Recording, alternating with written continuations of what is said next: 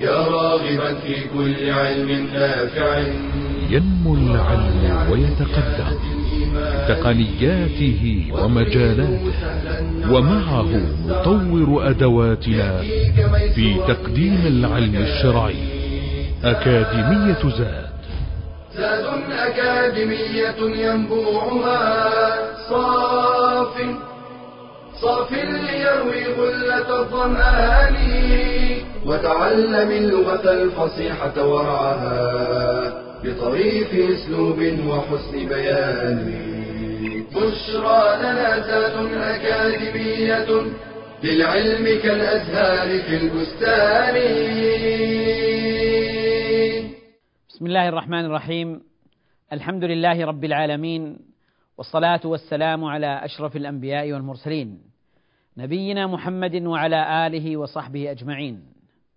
مرحبا بكم أيها الإخوة والأخوات إلى هذا الدرس الثالث والعشرين من دروس اللغة العربية في أكاديمية زاد العلمية في الفصل الأول. درسنا سيكون عن التأنيث. عن التأنيث. هذا الدرس مرتبط كما سيأتي بكثير من أبواب النحو بكثير من المسائل. ولذلك لا بد أن نقف مع هذا النوع وهو المؤنث. الاسم إما أن يكون مذكرا وإما أن يكون مؤنثا. ما المقصود بالتأنيث؟ وكيف نستطيع أن نميز بين المذكر والمؤنث؟ وما هي علامة أو علامات التأنيث؟ قبل ذلك نبدأ بمقدمة نقول فيها إن الله سبحانه وتعالى لما خلق آدم خلق منه زوجه. وهكذا نشأ الخلق ذكر وأنثى. والله عز وجل ذكر ذلك في كتابه وما خلق الذكر والأنثى وأنه خلق الزوجين الذكر والأنثى. ولم يكن ذلك في بني آدم بل كان في الحيوانات أيضا. فالحيوانات منها ما هو مذكر ومنها ما هو مؤنث. ولذلك قال الله عز وجل ثمانية أزواج من الضأن اثنين ومن المعز اثنين. قل الذكرين حرم أم الأنثيين؟ أم اشتملت عليه أرحام الأنثيين. إلى آخر الآيات. فإذا طبيعة الخلق مبنية على التزاوج على الزوجين الذكر والأنثى الذكر والأنثى. ولذلك جاءت اللغة متوافقة مع هذا المبدأ ومع هذا النشئ ومع طبيعة خلق الإنسان وأنه ذكر وأنثى. فجاءت هذه اللغة لتمييز بين المذكر والمؤنث. وإذا لاحظنا أن هناك تشابها بين الذكر والأنثى اتفاق في بعض الصفات واختلاف في الصفات في صفات كثيرة فطبيعة المذكر تختلف عن طبيعة المؤنث. الذكر غير الأنثى قال الله عز وجل وليس الذكر كالأنثى وليس الذكر كالأنثى فجاءت هذه اللغة متوافقة مع طبيعة الإنسان وطبيعة الخلق فللذكر له ألفاظ وللأنثى ألفاظ. ففرق بين المذكر والمؤنث. هناك صفات يعني يشترك فيها المذكر والمؤنث وهناك صفات خاصة بالمذكر وصفات خاصة بالمؤنث. وكذلك الألفاظ. من الألفاظ ما هو مشترك ويصلح للمذكر والمؤنث ومنها ما هو خاص للمذكر ومنها ما هو خاص للمؤنث. إذا إذا هذه اللغة متوافقة مع السنة الكونية المتعلقة بخلق الإنسان وخلق الحيوان وكذلك حتى ما يتعلق بالنباتات فهناك أيضا يذكر أن هناك ما هو مذكر وما هو مؤنث. هذا مدخل أول. المدخل الثاني أن التأنيث التأنيث له علامات له علامات للتفريق بين المذكر والمؤنث. وسيأتي بيانها تاء التأنيث ألف التأنيث المقصورة ألف التأنيث الممدودة. كذلك من ما يدل على أهمية هذا النوع ومعرفته وتمييزه أن التأنيث مرتبط بأبواب كبرى في النحو مرتبط بأبواب كبرى. ولذلك طالب العلم يحتاج أن يميز آه، المؤنث عن المذكر لأن التأنيث التذكير والتأنيث مرتبط بأبواب آه، النحو الكبرى. وهناك قضية مهمة جدا في اللغة وهي مسألة المطابقة. المطابقة مطابقة بين مذكر ومذكر مؤنث ومؤنث بين مفرد ومفرد مثنى ومثنى جمع وجمع آه، حاضر وحاضر غائب وغائب مطابقة. فمن مسائل المطابقة وقضايا المطابقة التذكير والتأنيث. فلذلك يحتاج طالب العلم إلى التمييز بين المذكر والمؤنث. كذلك في أبواب أخرى هناك أبواب أخرى مرتبطة بالتذكير والتأنيث. فمثلا عندنا الجمع منه ما هو للمذكر ومنه ما هو للمؤنث. وعندنا أيضا الممنوع من الصرف فعندنا التأنيث يحضر حينما يكون الاسم مؤنثا ويكون علما أو آه، صفة ولمؤنث فإنه يمنع من الصرف. فالتأنيث علة تمنع الاسم من الصرف.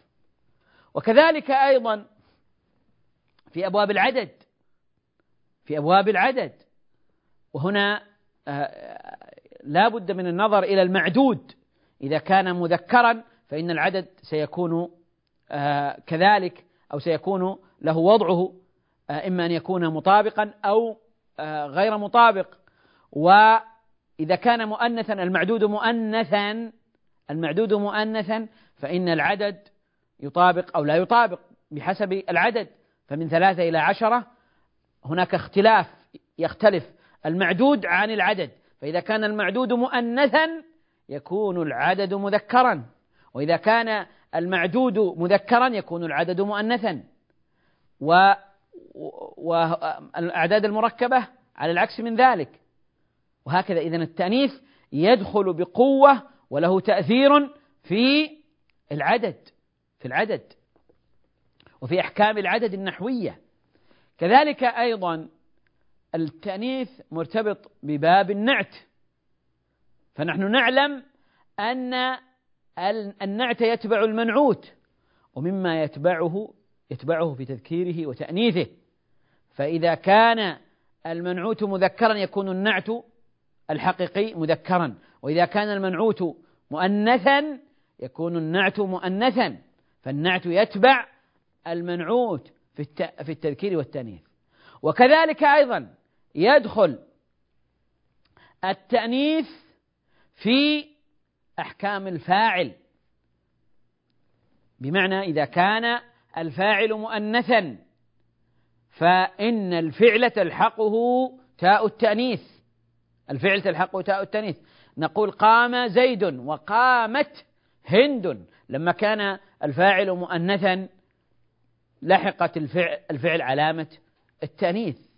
إذا هذه أبواب كثيرة من أبواب النحو يدخل فيها التأنيث ويكون للتأنيث ويكون للتأنيث أثر ودور في هذا الباب. فاصل أيها الإخوة ثم نواصل بإذن الله عز وجل. بشرى لنا أكاديمية للعلم كالأزهار في البستان.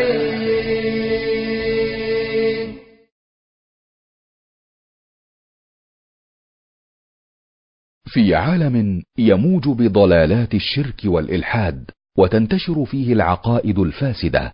ينزه المؤمنون ربهم سبحانه عن كل ما لا يليق بجلاله وكماله.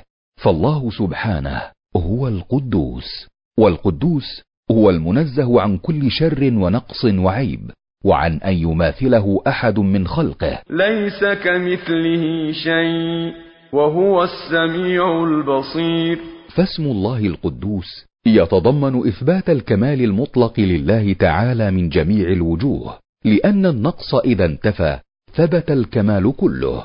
وقد أعلنت الملائكة ذلك قبل خلق الإنسان. قال تعالى وإذ قال ربك للملائكة إني جاعل في الأرض خليفة قالوا أتجعل فيها من يفسد فيها ويسفك الدماء ونحن نسبح بحمدك ونقدس لك. أي ننزهك ونبرئك مما يضيفه إليك أهل الشرك بك. فمن آمن بأن الله هو القدوس وحده ولم يشرك به شيئا فإن الشرك بالله. ينافي تقديسه وتسبيحه. قال تعالى قل لو كان معه آلهة كما يقولون إذا لابتغوا إلى ذي العرش سبيلا. سبحانه وتعالى عما يقولون علوا كبيرا. ومن آمن بأن الله هو القدوس لم ينسب إليه ما لا يليق بجلاله كالولد والنظير وأكثر من تسبيحه في الصلوات وغيرها. فعن أم المؤمنين عائشة رضي الله عنها أن رسول الله صلى الله عليه وسلم كان يقول في ركوعه وسجوده سبوح قدوس رب الملائكة والروح ومن أراد أن يقدس الله حقا فليقتد برسل الله في تقديسهم لربهم وثنائهم عليه بجميل الصفات وليجتنب ما يقوله المشركون في حق ربهم من افتراءات. قال تعالى سبحان ربك رب العزة عما يصفون وسلام على المرسلين والحمد لله رب العالمين. بشرى لنا ذات أكاديمية للعلم كالأزهار في البستان. بسم الله الرحمن الرحيم. أيها الإخوة تحدثنا عن علاقة التأنيث بأبواب النحو وقبل ذلك تحدثنا عن موافقة هذه اللغة لطبيعة خلق الإنسان. الآن نتحدث أيها الإخوة عن ما هي العلامات التي تلحق الاسم المؤنث؟ ما هو المؤنث؟ ما هي آه، الطريقة التي نعرف أن هذه أن هذا الاسم مؤنث أو غير مؤنث أو مذكر؟ تعالوا بنا إلى شاشة العرض لننظر إلى هذه التفريقات.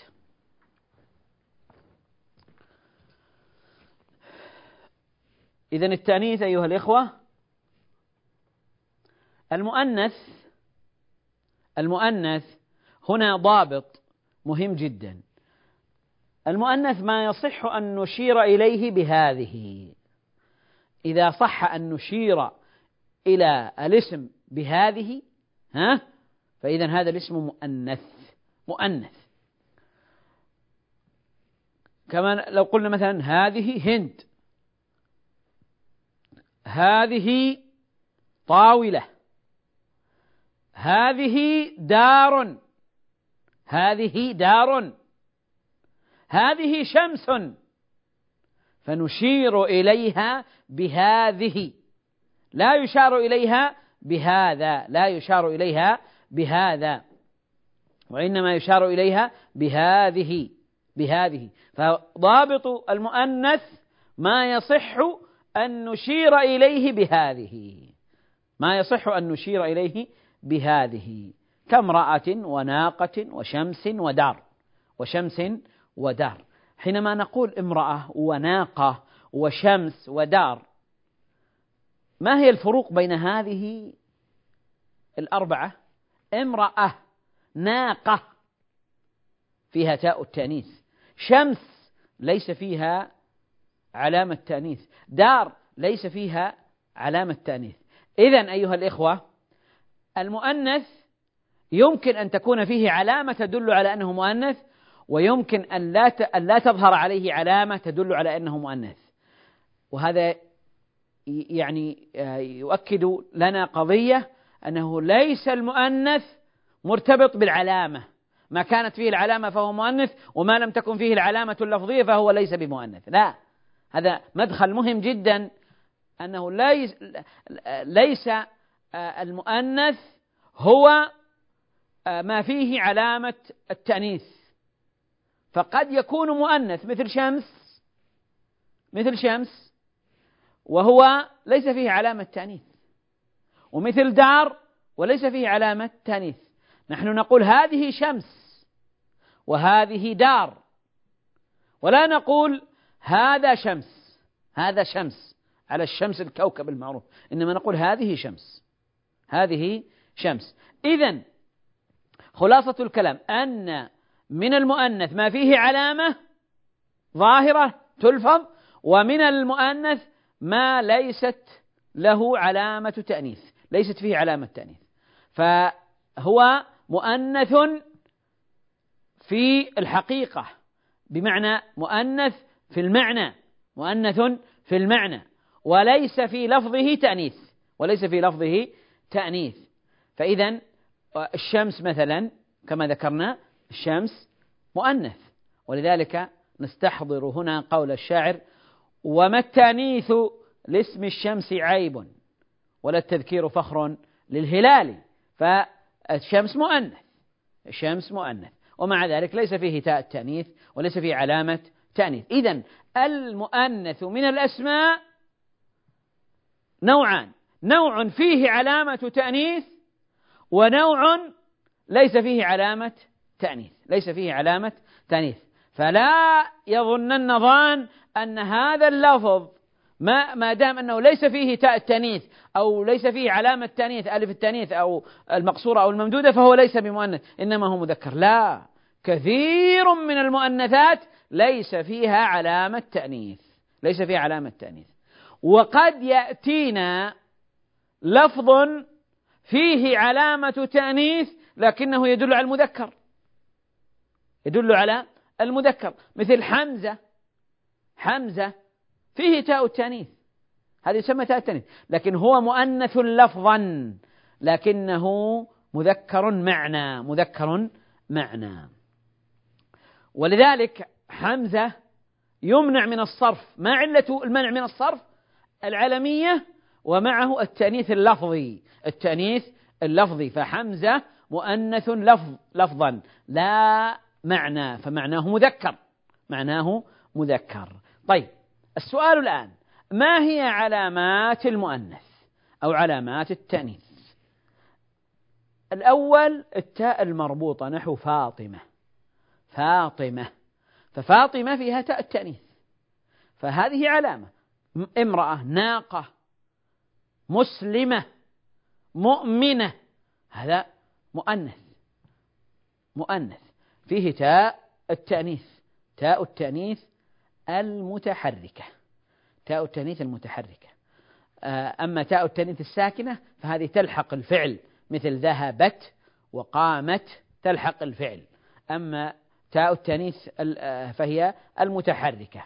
وهي التي تنطق عند الوقف هاء. تنطق عند الوقف هاء. وسيأتي الحديث عنها إن شاء الله.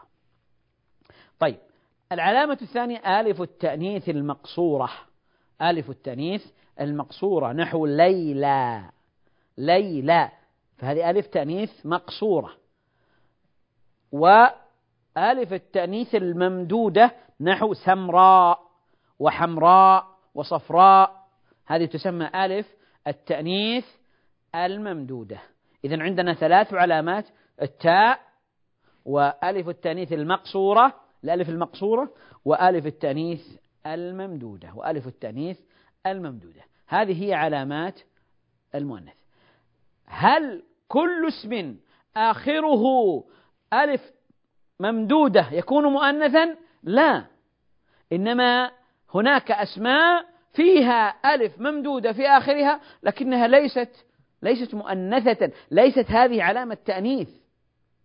مثل حينما نقول دعاء آخره ألف ممدودة لكن هذه الألف ليست للتأنيث ليست للتأنيث وإنما الألف هذه الألف زائدة أما الهمزة فهي في أصلها واو قلبت همزة فهي من أصل من أصل الكلمة فدعاء على وزن فعال فعال. فعال لأن الهمزة هذه أصلها واو لأنها من دعا يدعو فأصلها دعاو ثم أبدلت الواو همزة فأصبحت دعاء دعاء. هذا مصدر دعا يدعو دعاء فهو ليس مؤنثا فيتنبه ليس كل ما آخره كل ما آخره ألف ألف ممدودة يكون هذا تكون الألف هذه للتأنيث لا. لا. وكذلك ليس كل ما في آخره آه، ألف مقصورة تكون للتأنيث فربما لا تكون للتأنيث. يعني عندنا مثلا مصطفى آخره آخر ألف مقصورة. آخر ألف مقصورة. فهل نقول أنه مصطفى هنا مؤنث لأنه آخره ألف مقصورة؟ لا. ليست كل ألف مقصورة للتأنيث. فهناك ألف مقصورة للتأنيث وهناك ألف مقصورة لكنها ليست للتأنيث. ليست للتأنيث. فنفرق بين هذا نفرق بين هذا. بمعنى أنني إذا وجدت اسما آخره ألف مقصورة لا أحكم لوجود الألف المقصورة بل أنظر إلى دلالة هذا اللفظ معناه ماذا يقصد به هل يشار إليه بهذه ولا بهذا؟ هنا الضابط. هنا الضابط. الإشارة بهذه.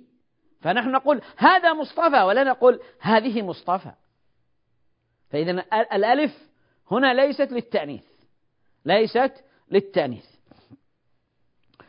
وكذلك عندنا أحيانا يكون الاسم مؤنثا لكنه ليست فيه ليست الألف التي فيه للتأنيث. ليست الألف التي فيه للتأنيث. مثل سماء. سماء هذه الكلمة مؤنثة. نقول هذه سماء. فلما قلنا هذه سماء دل على أنه سماء مؤنث. لكن هل في آخره ألف تأنيث ممدودة؟ الجواب لا لأن هذه الألف التي في آخره ليست للتأنيث وإنما الهمزة الهمزة أصلها واو لأنها من سما يسمو فهي سماو ثم أبدلت الواو همزة. فسماء مؤنث في المعنى وليس في اللفظ. وليس في اللفظ. فإذا المؤنث منه ما يكون مؤنث لفظا ومعنى ومنه ما يكون مؤنث معنى فقط ومنه ما يكون مؤنث في اللفظ فقط.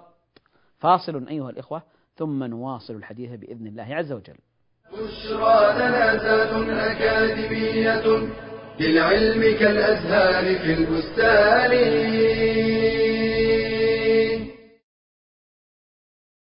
منذ أن فارقت النبي صلى الله عليه وسلم وهو لا يزال يذكرها بأرق الكلمات وأطيب العبارات وفاء لها واعترافا بجميلها. حتى قال لإحدى زوجاته حين غارت منها إني قد رزقت حبها. إنها أم المؤمنين. خديجة بنت خويلد بن أسد القرشية رضي الله عنها الزوجة الوفية. والمؤمنة الصابرة التقية. أولى زوجات النبي صلى الله عليه وسلم وأم جميع أولاده سوى إبراهيم. ولدت بمكة سنة ثمان وستين قبل الهجرة. وكانت من أعرق بيوتات قريش نسبا وحسبا وشرفا. ولذا نشأت على الأخلاق الكريمة والصفات الحميدة. فكانت عفيفة رصينة ذات عقل وحزم وحين سمعت بخبر الصادق الأمين صلى الله عليه وسلم رغبت في أن تجعله يعمل في تجارتها فعمل فيها فربحت أضعاف ما كانت تربح مع غيره فوسطت من عرض عليه الزواج منها فوافق عليه الصلاة والسلام وتزوجها. كانت رضي الله عنها تعد للنبي صلى الله عليه وسلم الزاد الذي يكفي حينما كان يتعبد في غار حراء. وقد هرع إليها بعدما فاجأه الوحي وهو في الغار فطمأنته بقولها كلا والله ما يخزيك الله أبدا. فكانت أول من أسلم من الناس قاطبة وخير من واسته بنفسها ومالها. ظلت مع النبي صلى الله عليه وسلم وفية صابرة على أذى قريش. حتى وقع حصار قريش على بني هاشم وبني المطلب في شعب أبي طالب فالتحقت بزوجها في الشعب وعانت معه في سبيل الله. ما عاناه بنو هاشم من جوع ومرض مدة ثلاث سنوات. توفيت رضي الله عنها قبل هجرة النبي صلى الله عليه وسلم بثلاث سنوات فذهبت وبقي أثرها. من فضائلها ما جاء في الصحيحين عن أبي هريرة قال أتى جبريل النبي صلى الله عليه وسلم فقال يا رسول الله هذه خديجة قد أتتك معها إناء فيه طعام أو إناء فيه شراب فإذا هي أتتك فاقرأ عليها السلام من ربها عز وجل ومني وبشرها ببيت في الجنة من قصب لا صخب فيه ولا نصب. بشرى لنا ذات أكاديمية للعلم كالأزهار في البستان. بسم الله الرحمن الرحيم. أيها الإخوة قبل الفاصل توقفنا عند قضية مهمة أن الألفاظ على أربعة أنواع. منها ما هو مذكر لفظا ومعنى. وهذا حينما نقول مثلا آه، زيد خالد هذا مذكر لفظا ومعنى. ومنها ما هو مؤنث لفظا ومعنى. يعني هو في معناه للمؤنث. ولفظه فيه علامة تأنيث مثل فاطمة وليلى وسمراء. وهناك ألفاظ مؤنثة في المعنى وليست في اللفظ. يعني اللفظ ليس فيه علامة تأنيث. مثل ماذا؟ مثل شمس ودار. شمس ودار. فهي فيها هي تدل على المؤنث معناها المؤنث ولكنها ليس فيها علامة تأنيث. يعني في اللفظ ليست مؤنثة ولكنها في المعنى مؤنثة. في المعنى مؤنثة. ومنها أيضا سماء وأعيد الكلمة سماء مؤنث في المعنى دون اللفظ. اللفظ ليس فيه علامة تأنيث. وإنما هذه الممدودة الألف الممدودة آخرها همزة هي أصل هذه الهمزة واو لأنها من سما يسمو سماء فأصلها سماو على وزن فعال على وزن فعال. ثم أبدلت الواو همزة. أبدلت الواو همزة لعلة صرفية يعرفها أهل الصرف وليس هذا مجال التفصيل فيها. فسماء أصلها سماو. فهذه ليست ألف التأنيث الممدودة. فإذا سماء مؤنث في المعنى ولكنه دون اللفظ من دون اللفظ. اللفظ ليس مؤنثا. اللفظ ليس مؤنثا. فنحن نقول هذه سماء. الذي دلنا على الضابط الذي لا يختلف على أنه مؤنث لما نقول هذه سماء. القسم الرابع إذا القسم الأول مذكر في اللفظ والمعنى. القسم الثاني مذك مؤنث في اللفظ والمعنى مثل فاطمة وليلى وسمراء. الثالث الثالث مؤنث في المعنى دون اللفظ مثل شمس ودار وسماء. والرابع مؤنث في اللفظ مذكر في المعنى مثل حمزة وطلحة ومعاوية. فهو مؤنث في اللفظ فقط مؤنث في اللفظ فقط ولكنه في المعنى مذكر في المعنى مذكر. فهذه الأقسام الأربعة يجب أن يتنبه لها طالب العلم. طيب ننتقل إلى قضية أخرى. الأصل أن الأسماء إما أن تكون مؤنثة أو مذكرة. إما أن تكون تدل على مؤنث أو تدل على مذكر. إما أن تكون هي مذكرة أو مؤنثة. لكن هناك ألفاظ سمع عن العرب تذكيرها وتأنيثها. يعني استعملت مذكرة واستعملت مؤنثة. يعني يمكن أن يشار إليها بهذا ويمكن أن يشار إليها بهذه. يعني من أوضح الأمثلة كلمة سبيل. سبيل. قال الله عز وجل قل هذه سبيلي. قل هذه سبيلي. فهنا أشير إليها بهذه سبيلي. فسبيل إذن هنا في في الآية مؤنث لأنه أشير إليها بهذه. وفي الحديث حديث النبي صلى الله عليه وسلم آه لما خط خطا وخط من جانب خطوطا فقال هذا سبيل الله. النبي صلى الله عليه وسلم قال هذا سبيل الله. فإذا هنا جاء مذكرا. فإذا السبيل السبيل يذكر ويؤنث. يعني يجوز لك أن تقول هذه سبيل ويجوز لك أن تقول هذا سبيل. هذا سبيل طريق. وكذلك طريق. هذا طريق وهذه طريق. هذا طريق وهذه طريق. فهذه هي الألفاظ التي يجوز فيها التذكير والتأنيث. يجوز فيها التذكير والتأنيث. فيجوز أن تشير لها بهذا ويجوز أن تشير إليها بهذه. وهنا أيضا أمثلة. عندنا زوج. وهنا فرق بين زوج وسبيل. زوج يطلق على الرجل والمرأة. زوج. قال الله عز وجل وقلنا يا آدم اسكن أنت وزوجك وزوجك وزوجك. فإذا الزوج للمؤنث أيضا. لكن إذا قصد به المؤنث فهو مؤنث. إذا قصد به المذكر فهو مذكر. وليس مثل سبيل يجوز لك أن تذكر وتؤنث كما تشاء. أما زوج سبيل يجوز لك أن تذكر وتؤنث. أما زوج فإن قصدت به المؤنث فيجب أن تقول هذه هذه زوجي أو زوج فلان. وإذا قصدت به المذكر فيجب أن تقول هذا زوج فلانة أو زوج فلانة. هذا زوج زوج فلانة. فيفرق بينهم. الحية قال هذا حية وهذه حية. العنق هذا عنق وهذه عنق. الدلو السكين الطريق السوق اللسان. هذا لسان وهذه لسان بلسان عربي هنا مذكر.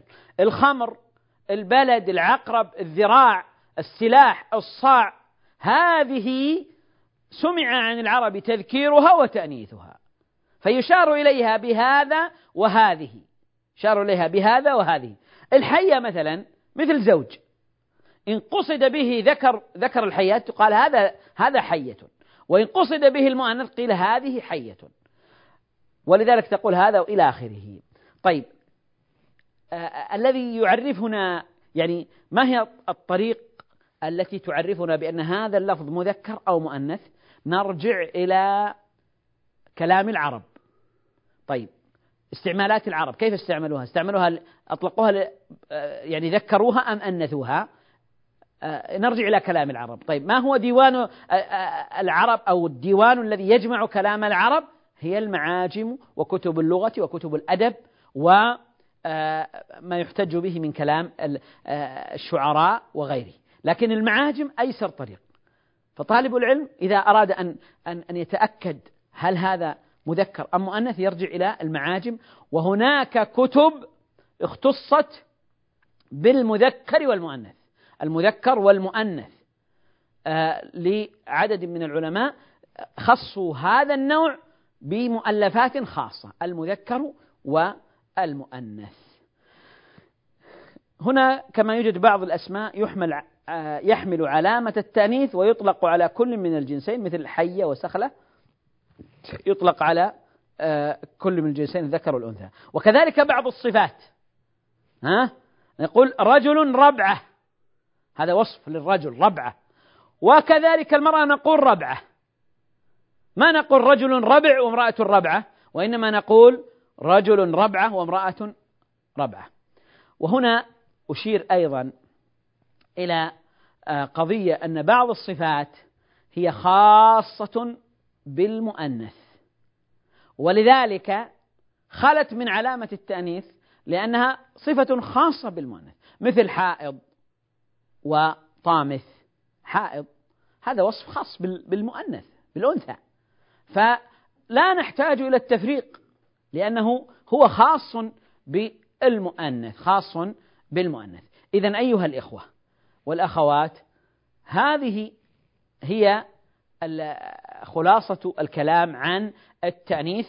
الأصل أن المؤنث إما أن يكون مؤنث في المعنى وفي اللفظ أو يكون مؤنث في المعنى دون اللفظ أو مؤنث في اللفظ دون المعنى وهناك أسماء سمع عن العرب تذكيرها وتأنيثها جاءت مرة مذكرة ومرة مؤنثة فيجوز أن تذكر ويجوز أن تؤنث فيجوز أن تقول هذه طريق ويجوز أن تقول هذه هذا طريق وهذه طريق. إلى هنا نأتي إلى ختام هذه الحلقة إلى أن ألقاكم في الحلقة الأخيرة. أستودعكم الله والسلام عليكم ورحمة الله وبركاته. تلك العلوم دروسها ميسورة في صرح علم الراسخ الأركان. بشرى لنا بشرى لنا بشرى لنا ذات أكاديمية للعلم كالأزهار في البستان.